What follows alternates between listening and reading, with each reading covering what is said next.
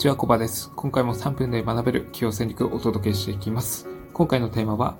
結果を出すための投資法。結果を出すための投資法です。で、今回お伝えする投資法につきましては、ポイント2つあります。で、まず1つ目が、覚悟を決めて先に投資するというところです。で、2つ目が、自分に投資してくれる人を見つけるというところです。まず一つ目の覚悟を決めて先に投資するというところからお伝えしていきます。まあ、これは別名、自分で、えー、自分自身に投資するってところなんですけど、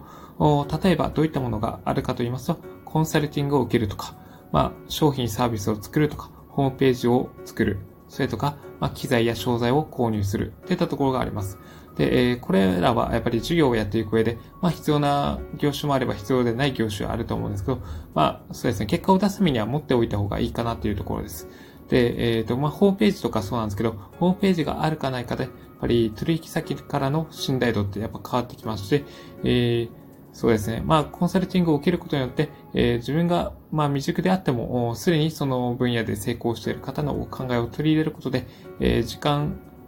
と、なんか労力をショートカットして、えー、あなたが求める成果を出すことができるようになります。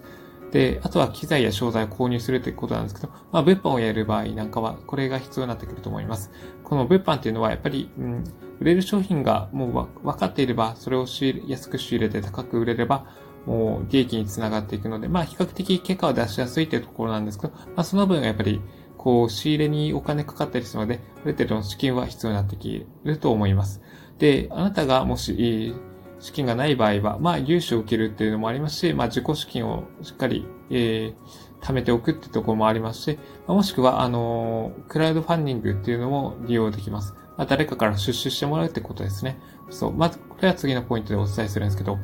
あの、自分で自分自身に投資するってものすごく、あまり一般的なあの FX とか株式投資に比べたものすごく高いリターン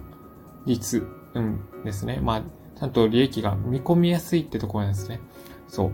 あの、まあ、その時なんですけど、やっぱり心構えがすごく大事になってきまして、まあ、投資するからには、あの、すべては自分の責任っていう気持ちを持つことが大事です。まあ、これを、心がけることによって投資効果っていうのがものすごくぐんとアップしますし、まあ、それが結果につながりやすくなるってところです。そう。これが一つ目です。で、二つ目が、えー、自分に投資してくれる人を見つけるっていうところなんですけど、まあ、これは他人から投資を受けるっていうことなんですね。まあ、先ほども言った通り、クラウドファンディングっていうものものがありまして、えー、資金がなくても、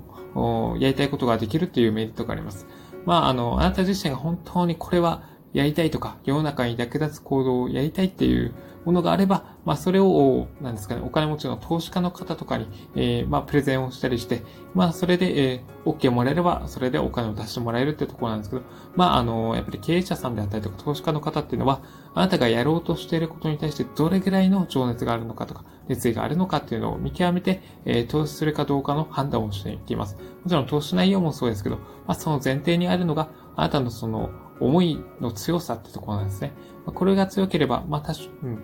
で、かつ、授業内容もちゃんと、なんか、しっかりしたもので、え、社会貢献するものであれば、より出資は受けられやすくなります。まあ、そうすることで、あなたが本来求めていたことが、まあ、できますので、まあ、それが情熱をさらに増やしたりとか、まあ、楽しみにつながったりして、まあ、あなたが求めている結果を出すための路線を敷くことができます。まあ、そんな感じで、えー、まあ、結果を出すための投資法って2つあるんですが、まあ、今回は覚悟を決めて先に投資する。そしてもう一つが、自分に投資してくれる人を見つける。この2点をテーマにお伝えしました。という感じで、あなたがもし、えー、求める成果を出したいのであれば、こういった考え方を取り入れてみるといいでしょう。という感じで、今回のテーマをおしまいにします。今回のテーマは、結果を出すための投資法でした。ここまでご清聴いただき、ありがとうございました。